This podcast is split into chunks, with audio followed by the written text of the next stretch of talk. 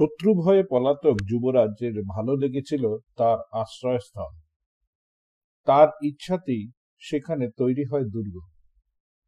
ক্রমে সেটাই হয়ে ওঠে স্থানীয় এলাকার গর্ব। অতীতের সেই গৌরবময় স্মারক আজ নিঃসঙ্গ। ধ্বংসস্তূপ পড়ে আছে একা। চিক্তন কেল্লা পরিচিত চিক্তন খাঁড় নামেও। লাদাখের কার্গিল জেলার চিক্তন গ্রামে নিঃসঙ্গ পাহাড়ের চূড়ায় দাঁড়িয়ে আছে অতীতের খণ্ডাহার। হিমশীতল বাতাস যেখানে বয়ে যায় অতীতের সাক্ষ্য হয়ে। কার্গিল শহর থেকে পঁচাত্তর কিলোমিটার দূরে শ্রীনগর লে জাতীয় সড়ক থেকে আরও উত্তরে গেলে পাওয়া যায় এই কেল্লার ধ্বংসাবশেষ।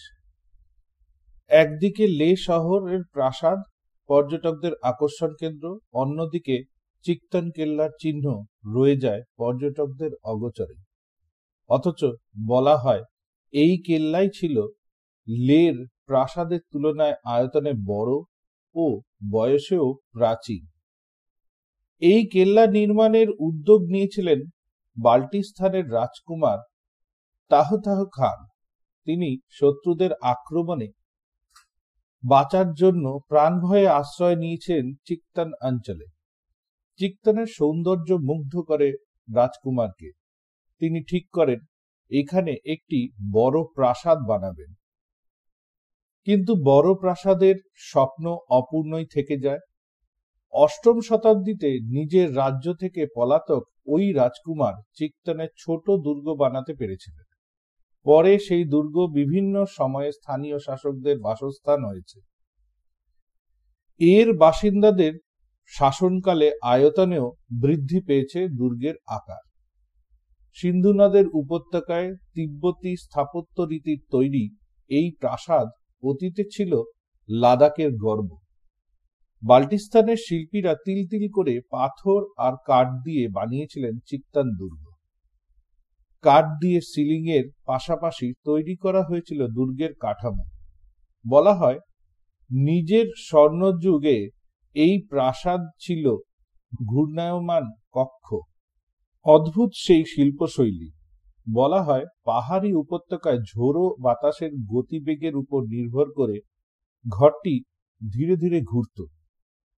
অদ্ভুত, তাই না? জম্মুর ডোগরা রাজবংশের আধিপত্য কায়েমের আগে চিক্তন দুর্গ ছিল ক্ষমতার শীর্ষে। ক্রমে চিক্তন গ্রামকে ডোগরা সাম্রাজ্যের অংশ করে ফেলা হয়। ফলে চিত্তান দুর্গ ধাপে ধাপে পরিত্যক্ত হতে শুরু করে। বহুবার চিত্তান দুর্গ শত্রুদের আক্রমণের নিশানা হয়েছিল, কিন্তু সম্পূর্ণ পরিত্যক্ত হয়ে পড়েনি। উনিশ শতকের শেষে চিত্তান দুর্গ পুরোটাই পরিত্যক্ত হয়ে পড়ে। এই দুর্গ থেকে পাথর এনে কাজে লাগানো হয়েছে স্থানীয় একটি হাসপাতাল তৈরিতে।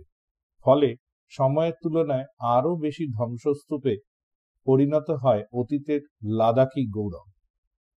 চিত্তন দুর্গকে বাঁচাতে শেষে স্থানীয় বাসিন্দারা ভৌতিক গল্প প্রচার করে, যাতে ভগ্নাবশেষ থেকে রক্ষা করা যায় কৌতূহলীদের।